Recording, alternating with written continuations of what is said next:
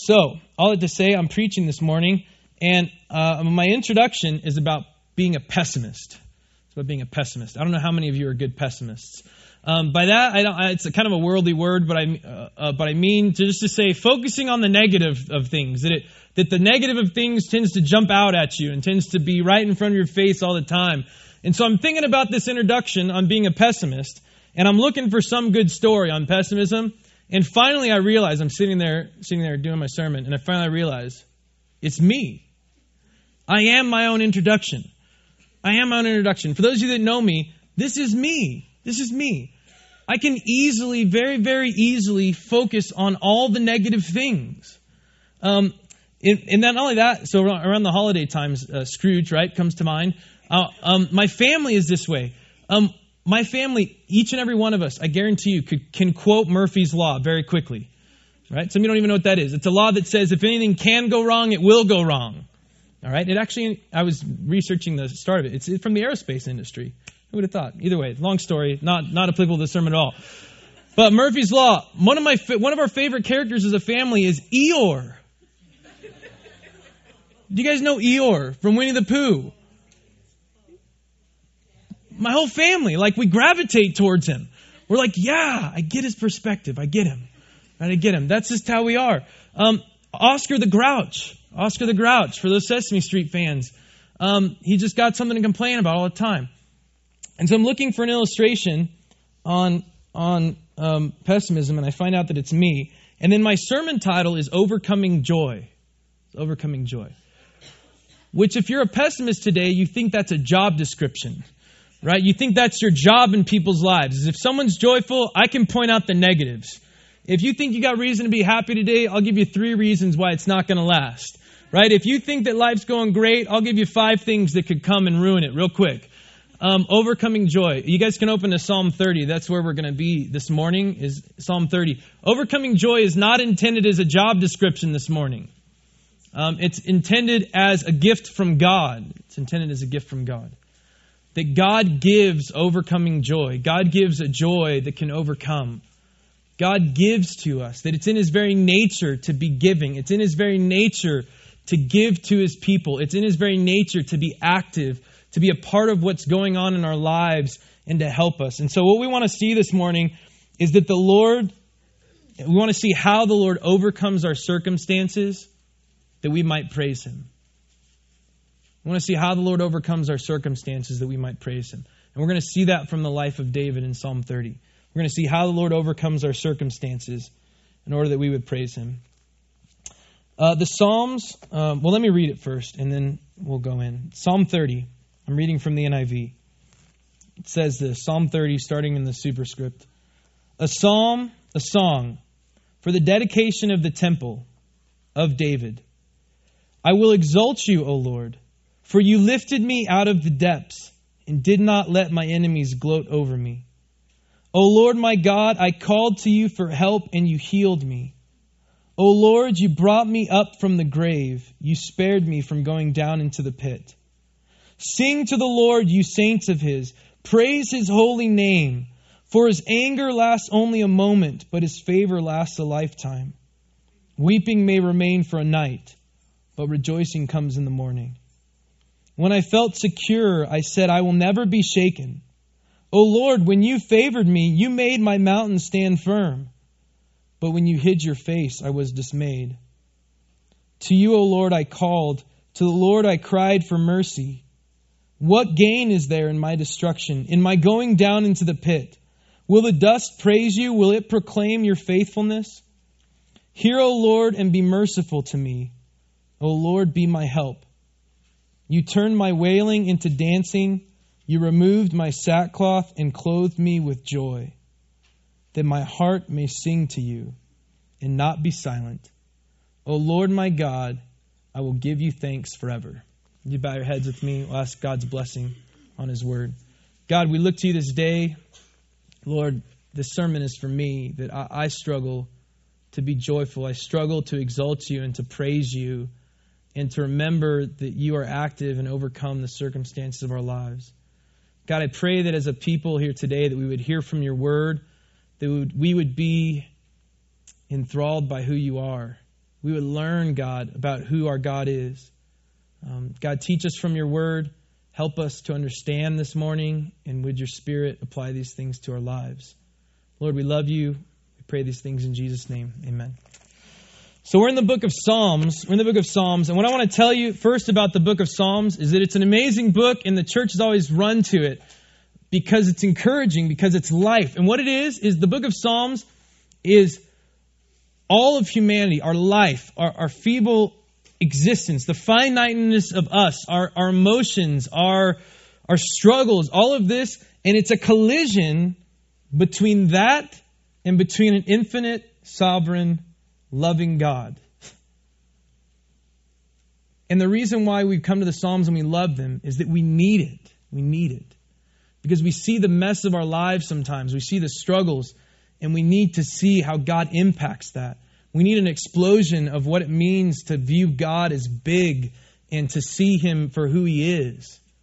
There's times where we go to the Psalms and it's rejoicing with all sorts of joy, and we're right there with it. We're like, yes, this is this is this is proclaiming my heart on the page to God. And there's other times where the psalmist is struggling and and thinking and, and weeping, and we can relate with that as well. So in the Psalms, we see the collision of these two things, and it's an encouragement to us. And so this is the sermon is about who God is. Who God is. That God is a God who overcomes our circumstances. I want you to look at the superscript, Psalm 30, and then there's little tiny words in your Bible. Little tiny words in your Bible above the psalm. So in the New Testament, uh, the translators add titles. I don't know, so like above Romans chapter 8, it'll say, no condemnation for God's people. That's added. That's not in the text. These little tiny words, though, are in the text. Is not added. This is in the Hebrew manuscript. Um, and so we have to deal with it, meaning, okay, so we look at Psalm 30 and we go, okay, it's a psalm, which means it, it's this thing that collides with humanity is, God's people expressing that. It's a song, so David intends it to be sung. It says it's for the dedication of the temple. And then it says of David. David that's an authorship mark. Of David wrote it. Now the problem with the dedication of the temple thing is in, in the Hebrew, it literally says, for the dedication of a house. For the dedication of the house. And we go, okay, whose house? So there's all this debate David's house, God's house. Um, maybe the Maccabees added this in later because in the history they rededicated the temple. There's all this debate. And I want to tell you, most of the time where the term the house is used in the Old Testament, um, it's used of the temple in such a circumstance as this. And so I'm going to take it as that. It could be debatable. It could be David's house. It could be whatever, uh, someone else's house. But I think it's the temple. I think it's the temple. I think David is writing for the temple. And I want to give you a short history just for context of David's life. Okay, so you have 2 Samuel chapter seven. David has been chased around by Saul all around the wilderness. Some of you heard this story, right? Saul like chucks spears at him and all this stuff. David and Goliath has already happened. All this is going on. And so finally, David is king. David is king. Israel and Judah have both come and made David their king. And God, he's going to have a little conversation with God. And he says in his heart that he desired to build a house for God. So he says, Here I am, king, and the Lord's, the Lord's ark is in a tent. And David says, I'd like to build a house.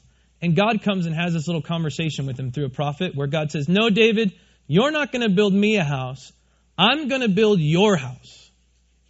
And I'm going to build your house so well that it will last for eternity and that one of your descendants will always rule on the throne of Israel. That's a pretty great conversation with God, right? I thought I was going to build him a house. He turns out he's going to build me an eternal house. Now, he's not talking about a palace for David. He's talking about the Davidic line, the Messiah. Basically, that's the Davidic covenant that God comes and says, David, my favor is on you forever. It will last. The Messiah will rule on the throne of Israel forever from your line. So that's 2 Samuel 7. David has victories in battle. God's giving him victories over his enemies. All this, all this is going great. But then in 2 Samuel 11, it says, In the springtime when kings went off to war, what did David do? He didn't go. And he stayed on the rooftop of his house, and he ends up doing what? Commits adultery with this woman that he sees. And then he murders her husband. And then he covers it up. And then he tries to hide it and be silent. And from this point on, David's life is in upheaval. It, it, it's chaos. Not, not that the Lord's not designing it, but God comes and confronts him through the prophet and says, You've sinned. And there's going to be consequences of this. So the rest of David's life, uh, most of his sons rebel against him, try to take the throne from him. He gets kicked out of his own capital on mo- multiple times. Um, there's one point where a peasant is throwing rocks at him. And yet God brings him through all of that. And it's not easy, but God brings him through each time, each son that rebels, each rebellion that comes up from the kingdom, each time that something's going wrong. God is with David, and God walks with David for the most part. God continues giving him victory over the Philistines, victory over the Ammonites, victory over all these people in the surrounding areas. And then David's coming to the end of his life, and he brings in his commander and he tells him to go count the fighting men. Go count the fighting men. Why do that? So the commander says this. He says, David, why? The, the men are the Lord's. He's always provided enough people for us. Why should I go count throughout Israel how many fighting people we have? Basically, what was going on was David's pride wanted to know how big his rule was. How big is my army? And the Lord, the Lord was upset about it. And the Lord gave a plague, put a plague on the people of Israel because of it. And so as the and the Lord confronted David and said, David, this is going to happen. There's going to be a plague. But as the plague's coming, it's so so bad, and David is so brokenhearted that it says he drops and he pleads, pleads that the Lord would take it away. And on that spot where he dropped and where the plague stopped, David said, This is where I'm going to build the temple. This is where the temple will go. And from that point on in David's elderly life, most of his life is spent preparing for the temple. Most of his life is spent gathering gold, wood, silver, craftsmen, stone, so that not David, because David wouldn't build it, but he knew Solomon would build it. And so he prepares and prepares for the temple. So in my in my mind, it's not a stretch to say that David would write a psalm of dedication for a temple that he didn't get to build. Right? Because he was the one he prepared. He prepared for it. And so again, whether this is David's house or the temple, David has been through all this all these upheavals in his life and he's going to come and he's going to write this. And what we're going to see, the overall picture of the psalm is contrast. Right? In verses 1 through 3, you have help and trouble. In verses 4 and 5, you have anger and favor. In verses 6 and 7, you have security and terror. Right? In verses 8 through 10, you have mercy and judgment. And in verse 11 and 12, you have joy and sorrow. You have joy and sorrow. But the major thing to see this morning that the negative one does not win. The trouble does not win. The anger does not win. The terror does not win. The judgment does not win. The sorrow does not win. Me as a pessimist, I'm always thinking they're going to win. I'm always looking at it going, oh, man, how bad is this? So I preach this to myself this morning we want to see that our God is an overcoming God. That our God overcomes those things. It's in his nature to do so. So look down with me. The first situation in which God overcomes, I want to tell you this. Verse, look down at verse 1. The Lord gives help to overcome trouble. Lord gives help to overcome trouble. Look down at verse 1. I will exalt you, O Lord, for you lifted me out of the depths and you did not let my enemies gloat over me. This is an amazing start. David says, I am resolved to exalt God. That word exalt means to put on high. Right? Some of us are always worried when someone drives up to our house of what do they think? What's the first thing they think when they see my house? Some of you, when you're getting dressed in the morning, this is the thing you're thinking about: is what's the first thing someone's gonna someone's gonna think when they see me? They're gonna think I look cool. They're gonna think I look dumb. Are they gonna think I'm uh, my colors match? I don't I don't know about that. Um, whatever it is, what are they gonna think about me? And here's the idea about God being exalted: is that we want Him over our lives in such a way that when people look at our lives, that's the first thing they see. That's what it means to exalt the Lord. is that in our lives, in our speech, our actions, our, our stuff, in everything, we want Him over things so that people know that He's the one that's, that's over us. That's what, that's what it means to exalt the Lord. We want Him to be placed on high. Not that we place Him there, because really He's already there. Right? Our stuff's not more important than God. I'm certainly not more important than God. Nothing I've accomplished, none of my money is more important than God. And so when I say exalt the Lord and He should be placed high in our lives, placed is a relative word, meaning He's already there, but we want people to recognize it, right? We want people to look at us. So this is what David's saying. I will exalt the Lord. Why? Because the Lord's given him help. Look at what it says in the middle of verse 1. For you lifted me out of the depths. This is a word for drawing water out of a well. David is saying, I was in darkness. I was sinking. I was drowning. I was cold. I was wet. I could not climb out myself. And the Lord lifted me. The Lord helped me. So I want him to be exalted. He gives help to overcome trouble. Look at the next part. It says, You did not let my enemies gloat over me.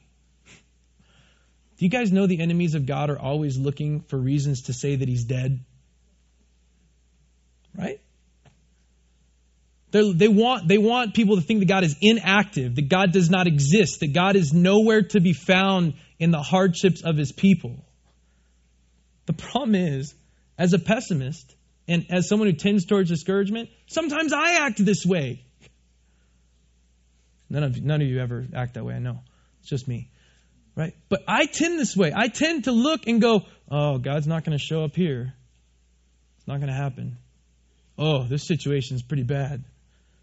And my heart tends towards discouragement. My heart tends towards thinking that God is not going to show up, thinking that God is not nowhere to be found. And yet David says, You did not allow my enemies to gloat over me. His enemies were looking to say, Oh, David, see, you put your hope in the wrong God. Oh, David, that God that you talk about all the time, he's not doing so hot today, is he? David's enemies are looking to gloat, are looking to take joy in David's trouble. And yet David said, You didn't allow it, God. You didn't allow it. That same word for gloat, it's the same word in verse 11 for joy. God's people get the joy, the enemies get nothing. Right? The enemies get nothing. God's people get the joy, the enemies get nothing. God gives help. Why do we do this to ourselves? Why do I do this? Why in my thinking do I allow my thoughts to go to the fact that I think God won't help me? Sometimes I even do this to other people, right? In my discouraging pessimism, I can point out reasons to other people. This is not how this is. The Lord overcomes. The Lord is a giver of help to his people. And some of you are like, well, Brandon, this is just the Old Testament, you know. Don't be one of those name it, claim it gospel prosperity people. Look at verse 2. O Lord my God, I called to you for help and you healed me. So some of you are like, oh, well, the Lord hasn't healed me. I got problems. I got stuff going on. Lord hasn't healed me. Stop. If you're a believer in this room, you have called to the Lord for help and He has healed you. He has. And I know, I tend to forget it myself. But I want to stop us in our thinking and go, wait a second. For us to look at verse 2 and say, oh, it doesn't apply to me, just applies to David. Whoa, wait. If I'm a believer in Jesus, I cried out for help, and He did more than heal me. He made me a son, made me an heir, delivered me from my sins and death. This is who God is. This is not name it, claim it, prosperity gospel. What I want to point to, to today is who our God is and how that should affect our thinking. And the first thing we need to realize is the Lord gives help. The Lord gives help. Look at verse 3. O Lord, you brought me up from the grave and you spared me from going down into the pit. Some people say that this that David must have been afflicted with something physically, right? That he's worried about going to the grave. The problem is in the Psalms, almost everything is referred to in physical terms eventually. And so it's hard to say what the trial was. It could have been physical. Maybe David is on his deathbed at some point and he's thinking about the temple to come, and yet the Lord healed him and he's writing this. Or maybe it was the destruction of his kingdom he feared. Or maybe it was some trial in his family. I don't know. But all I do know is that he says the Lord brought him out of it. The Lord rescued him from it. It's who our God is. Um, it's not just the Old Testament. Jesus says this, right? He says, Lo, I am with you always, even to the end of the age. Does that sound helpful? To me, it does. Paul says, uh, God does all things for the good of those who love him, who are called according to his purpose. Does that sound helpful? In Hebrews, in case you, I'll read it for you. Hebrews 4:16. Let us then approach the throne of grace with confidence, so that we may receive mercy and find grace to help us in our time of need. God's people are encouraged to come just as David did. And they're encouraged that God is the same God as he was to David. And so I want to tell you first is that the Lord gives help. The Lord gives help. I'm going to talk more about the grave later in the psalm, so we'll, we'll move on from that. Secondly, look down at verse 4. Look down at verse 4. So we've seen that the Lord gives help. Secondly, we want to see that the Lord gives life to overcome his anger. Gives life to overcome his anger. Look down. Verse 4. Sing to the Lord, you saints of his. Praise his holy name. This is David saying, Everybody, join the choir. Sing with me. David just doesn't want the Lord exalted in his own life, he wants the Lord exalted in everybody's life. He's not the pessimist going around telling people, you know, you, you shouldn't sing so loud yet. Trouble can still come. We should be more reserved. We shouldn't be so hopeful. Right? David goes, Sing with me, everybody, you his saints. The word saints literally means just those who have received the Lord's love, those who are the Lord's people. He says, Sing with me. Rejoice. Have joy. Have joy. Those who, and it says, call on his holy name, right? Praise his holy name. Holy name is the idea of God's remembrance. When you remember my name, you probably don't remember anything spectacular. It's like when I when the name Brandon Kirby pops up, it's probably not like, oh, that guy did some stuff. With the Lord, that's different. when we remember the Lord's name, we're talking uh, deliverance from the Red Sea. We're talking out of Egypt. We're talking the creation of the whole universe. We're talking everything. So God's calling his people to remember who he is. Look at verse 5. Verse 5 is key to the psalm. It says this For his anger lasts only a moment, but his favor lasts a lifetime. I want to tell you in the Hebrew, it's a very hard thing to translate, which I, which I don't like saying, but it literally says, in a moment, uh, for in a moment his anger, life in his favor life in his favor. And so the translators go, well, by moment in life, is he meaning lifetime? Is he meaning duration? And it can mean that, and that's how the NIV's translated it, is, is a lifetime. His favor lasts a lifetime. But I want to tell you, I think the idea, that is part of the idea, but the idea is more than that. The idea is not just that his favor lasts for a lifetime, but more that his favor is life. Period. It is eternal, long lasting, never ending life. And so here we have the Lord gives life. The Lord gives life. Is he angry for a moment? Are there times in our life where the Lord's anger will bring discipline to us or where situations around us will cause us pain and harm? Yes, absolutely. But what are those? Moments. Moments. Yet the Lord gives what to his people? Life. Life. I'm always tempted to look and go, and look at the anger part and make a big deal out of it and say, oh, situation's so hard, or I messed up so bad, and now the Lord's angry with me. And, and yet, the Lord says that's a moment. That's one moment. But his favor for a lifetime, his favor is life. Um, I want you to turn with me to 2 Corinthians chapter 5. 2 Corinthians chapter 5. So Hebrews 12 tells us that obviously there's discipline, right? Obviously there is a discipline that lasts in God's people to purify us, to sanctify us. We're going to come back to that idea later in the psalm. But I want you to turn to 2 Corinthians chapter 5 with me. This is the only place I'll have you turn this morning. 2 Corinthians chapter 5 verse 17. I'm going to read quite a bit of this. 2 Corinthians 5:17. Therefore, this is 2 Corinthians 5:17. Therefore, if anyone is in Christ, he is a new creation. The old is gone, the new has come. All this is from God, who reconciled us to himself through Christ and gave us the ministry of reconciliation. That God was reconciling the world to himself in Christ, not counting men's sins against them. And he has committed to us the message of reconciliation. We are therefore Christ's ambassadors, as though God were making his appeal through us. We implore you, be recon- or sorry, we implore you on Christ's behalf, be reconciled to God. God made him who had no sin to be sin for us, so that in him we might become the righteousness of God. Keep going.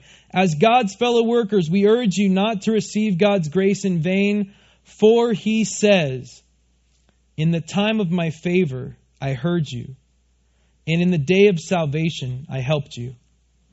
I tell you, now is the time of God's favor. Now is the day of salvation. If God's favor is dependent on me, that's bad.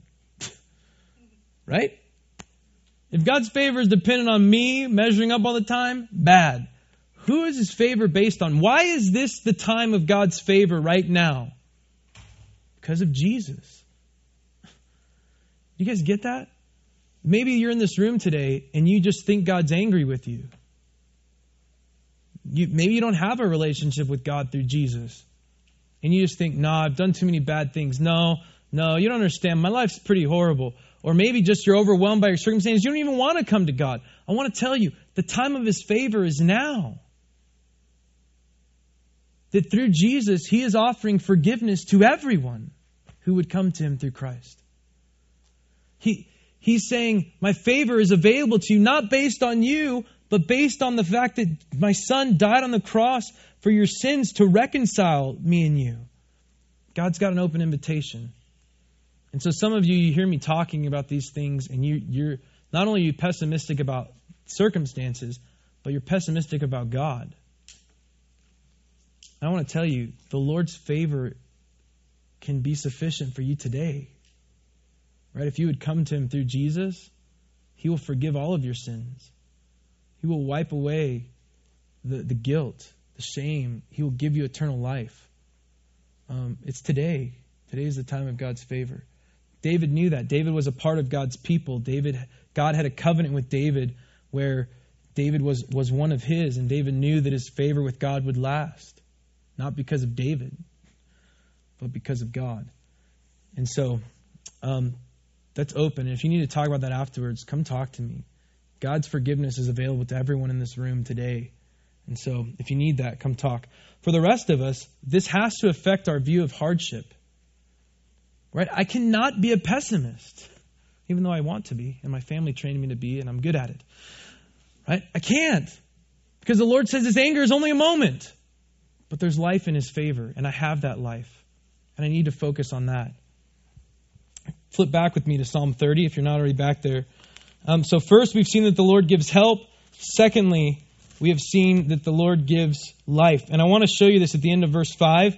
Weeping may remain for a night. The idea is, but joy comes in the morning. The idea is, weeping is real. There are reasons to weep on this planet. There are troubles, hardships, pain, sin, death. But you know what? That, that term remains for a night is the idea of an overnight guest that gets kicked out in the morning. Just remaining for a night. Just an overnight guest. Which one is the permanent one? The shout of joy. Shout of joy. This is where I struggle, right? my temptation is to view the weeping as the permanent and the joy as the temporary. That's my temptation. Maybe for some of you, you're like, man, you're morbid. I don't care. I, I do fine all the time. Um, my temptation is to focus on the weeping and forget that the joy is the permanent one. The Lord gives help, the Lord gives life. Next, third, the Lord gives security. Look down at verse 6. Look down at verse 6. When I felt secure, I said, I will never be shaken. Now, if I were to stand here before you all and say something like that, what would you think of me? If I stood here and said, I will never be shaken, what would you expect to happen in my life this week? shaking, right? You'd expect to hear that Brandon was shaking this week. The problem is, this sounds as if David is overconfident. This sounds as if, and a lot of people take it that way. A lot of people automatically assume that David is being self confident here. Not necessarily the case, because if we're with the Lord and his favor endures for a lifetime, we won't be shaken. We won't be shaken. But it depends on the attitude in our hearts, right? If David is being self confident here, it's because in his heart he's viewing himself as his security. Which is why you get to the end of verse 8 and look what's happening. But when you hid your face, I was dismayed. Literally, the word terror, terrified. Oh, I thought I was secure, and then all of a sudden it looks like God's face is turned and there's a hardship in life, and then I was terrified. That's revealing David's heart. It's revealing that David was self confident at times. David was putting his trust in himself. And if we're honest in this room, we are tempted to the same thing.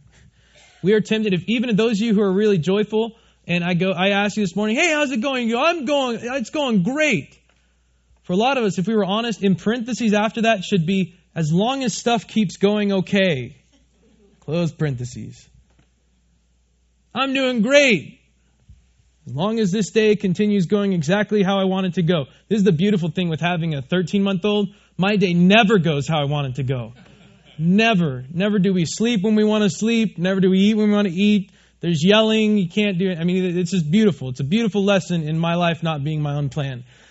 But here's the deal. Um, we're all tempted to put our, put our joy in that. We're, we're all tempted to find our security in the fact that we think our circumstances won't change and that they're going pretty good right now. And so it's great. It's great.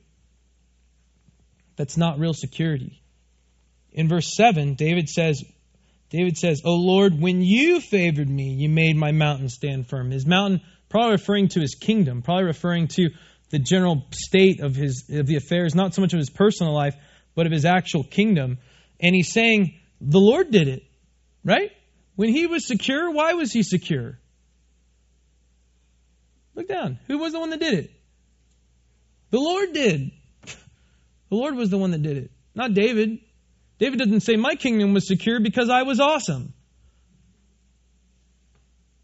My kingdom was secure because everything just kept going like it was going. No, he was facing like a rebellion every other year.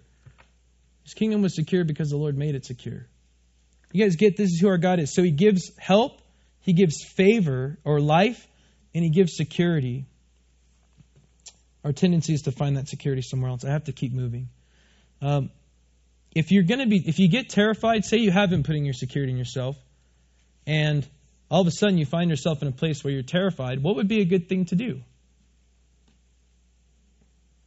Don't look at me like that. What would be a good thing to do? David does it next. Look, look, look what it says. What does David do? What? Prayed. Prayed. Right, look at look down. Look down at verse 8. To you, O Lord, I called. To the Lord I cried for mercy. So the Lord so far gives help. It's part of his nature. The Lord gives life, favor for a lifetime, eternal life, basically, you could say. The Lord gives security. Next, the Lord gives mercy. Any amens from that? No? I think I think so. Uh, look down. For I called to you, O Lord, I called. To the Lord I cried for mercy. This is the this idea of calling out here for mercy is not like the idea of just saying, "Oh, I'm sorry. Forgive me." This is the idea of like begging, pleading mercy. This is like this is like the crying, the ugly cry, the I really need you. Um, I need help. I cannot do this. I don't deserve this on my own. I haven't earned this. I'm simply crying out for mercy. And you know what? Mercy overcomes judgment. Right? You know that also from the book of James. Mercy triumphs over judgment. The Lord's mercy will triumph over his judgment. Look what look what's happening. Verse 8. To you, O Lord, I called, to you I cried for mercy. What, what gain is there in my destruction, in my going down into the pit? Will the dust praise you, and will it proclaim your faithfulness? This is kind of a weird argument to us. We're like, Jesus, don't let me die because I want to sing some more. Um, basically, what David is saying is that my life, God, is for praising you. And if I'm destroyed, if I go down to the pit, if I go down to the grave, there won't be any praise coming from my mouth for people to hear. Now, we know as believers, our praise will continue on into eternity, but not in front of unbelievers on this planet, it won't. basically Sheol, the grave, the pit, destruction, all these words, all these synonyms David is using, he's not thinking about a theology of heaven and hell. He's thinking about theology on this planet. Um, is there much praise of God coming from uh, tombs? You don't go to a cemetery and put your ear to the grass and expect to hear singing coming back at you. Some of you are like, that's kind of more. But here's the idea David says, God, you're not praised like that. Unbelievers can't go to a cemetery and hear the song of God's people. Unbelievers won't walk into a tomb and hear the song of God's people. They'll hear it while we're alive. And some of us are so pessimistic that it's like we're waiting for heaven. Well, I would praise the Lord, but life's pretty bad on this earth, so I'm going to wait for heaven. Do we say that? No. But some of us with our attitudes, that's what we're doing. I see it sometimes. So I'm up here on stage, right? I get to look out on all of you. Sometimes on Sunday morning, I see the face of, well, not today. Not today. Why? The Lord gives mercy today. Matthew Henry, an old commentator, said, We ask a right for life when we do so that we may live to praise Him. We ask a right for life when we do so that we would live to praise the Lord. That's what David's doing here. David's saying, God, my life is to exalt you. Remember from verse 1? And I know that you are merciful, and so I'm calling out to you. Does the Lord give mercy? Absolutely. Look at verse 10. Hear, O Lord, and be merciful to me. O Lord, be my help. We know that the Lord gave him mercy. He's already told us that in verses 1, 2, and 3 of the psalm.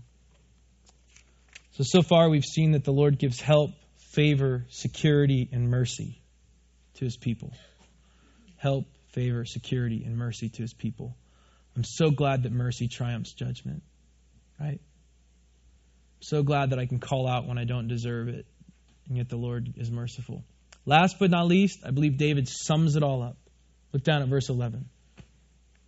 David sums it all up and says this You turned my wailing into dancing, you removed my sackcloth and clothed me with joy. Lord gives help, favor, security, mercy, and joy. This is why my pessimism cannot rule my life. this is why I cannot just focus on the negative and act like that's okay, because the Lord gives joy that will overcome sorrow. Look at what he says, verse, verse 11. You turned my wailing. That word for turned is better, could be better translated overturned. It's the same idea of when Jesus turns over the tables in the temple. It's not just God saying, okay, let's turn around. It's God saying, out of here. Out of here. Shoving it out. God has overturned my wailing. God can push it over and grant me hope when I tend to focus on the negative things. I've been walking through this week, all week, and I'll find myself being negative. And there's nothing even bad going on in my life, right now. Imagine if there was, how depressed I could be, right? There's nothing even bad going on in my life, but still I find myself walking around, I focus on the negative, and I found myself stopping and saying, wait, Brandon, you have every reason for overcoming joy right now. You have every reason for having an overcoming joy in the Lord right now. But you're being negative, but you're being sad, but you're being discouraged. He's overturned my wailing and he's turned it into dancing. Now, my generation has no idea how to dance for the most part. At, the, at a wedding, I can kind of go like this. Right? This, this is how we dance. This is all we do. That is not the kind of dancing this is talking about. It is not talking about awkward wedding dancing or whatever. Some people really do know how to dance, but most people don't. Um, if you if you got a phone call and you won, or maybe if you won the lottery, no, we don't do the lottery here. Um, if you if you got a phone call and you received inheritance, right? You received inheritance, million dollars. You got that news? You hang up the phone and there's no one around. What happens? The happy dance, right? The happy dance comes out. That's the kind of dancing we're talking about. It's not the kind of dancing where it's like awkward or I don't know what I'm doing or slow dance. We're talking the million dollar news on the phone, no one's around, dancing for joy kind of dancing. The Lord has overturned my wailing and turned it into dancing. The Lord has removed my sackcloth, which again, who's the, who's the one doing all these things, by the way? The Lord is. The Lord has removed my sackcloth, which is like a funeral garb. It, it, an equivalent today would be like all black. People like funeral dress, veil, all black. The Lord has removed that, and He has clothed me with joy. What a figure of speech, right? What a way to express. Clothed me with joy. All around me. My clothing is all around me most of the time, hopefully. Right? My clothing follows me around. Again, hopefully. And yet, this is the picture he's using for joy. This is the way the Lord can clothe us with joy, is, is all the time. All around us, all the time, walking through life. He's clothed me with joy. Why has he done this? So that I can have a happy life? No. Verse 12 that my heart may sing to you and not be silent. David says, I want my lips to work. I want my lips to not be dumb, not be silent, not be still. I want my lips to praise you, God. And the reason why you give help and favor and security and mercy and joy, the reason why you're the kind of God who does that is because you're the God who's praiseworthy, because you want your people to praise you. It's incredible. And he it closes up with, O Lord my God. Again, he's resolved to say, I will give you thanks forever. I will. The Lord has saved us to praise him. It's one of the reasons, at least. So, I'm a pessimist. I've told you that. I tend to focus on the negative. Not only that, I can be a perfectionist where I measure everything according to some perfect ideal standard out there that doesn't actually exist. That can make my life discouraging if I let it. But I don't have to. Some of you are like, well, if I'm here and I'm sad today, does this mean I just pray and the Lord overturns my overturns my uh, wailing into joy? Um, yes, it can mean that. But it also means that in my thinking, I need to think about God properly so that I will praise Him rightly. And that as we walk through our day as a church, as we walk through life as a church together, the pessimist cannot rule the day. If I'm being a pessimist, take me out. take me out and say, is, Are you the enemy of the Lord? Is the Lord inactive? Is the Lord unable to overturn wailing into, into rejoicing? And so I challenge us today to consider who our God is, who He was to David and who He is to us, and to praise Him for that. And when I say overcoming joy, I do not mean it as a job description. I mean it as a gift that we have from the Lord. Y'all bow your heads and pray with me. God, we look to you this day. Thank you for each person that's here. Thank you for David, the experiences that he went through, the things that you had him write down about you, that we could read them thousands of years later. God, you grant joy to your people, a joy that overcomes. You give help, you give favor, you give security, you give mercy. So, God, help us to remember that. And Lord, for me, and people that struggle like me, who tend towards discouragement, who tend towards looking on the negative too long, looking as if it's permanent. God, remind us of who you are and what you give us. God, we love you. Pray your blessing on this day. I pray that we would rejoice and praise you as we should. We love you. Help us to love you more. We ask these things in Jesus' name. Amen.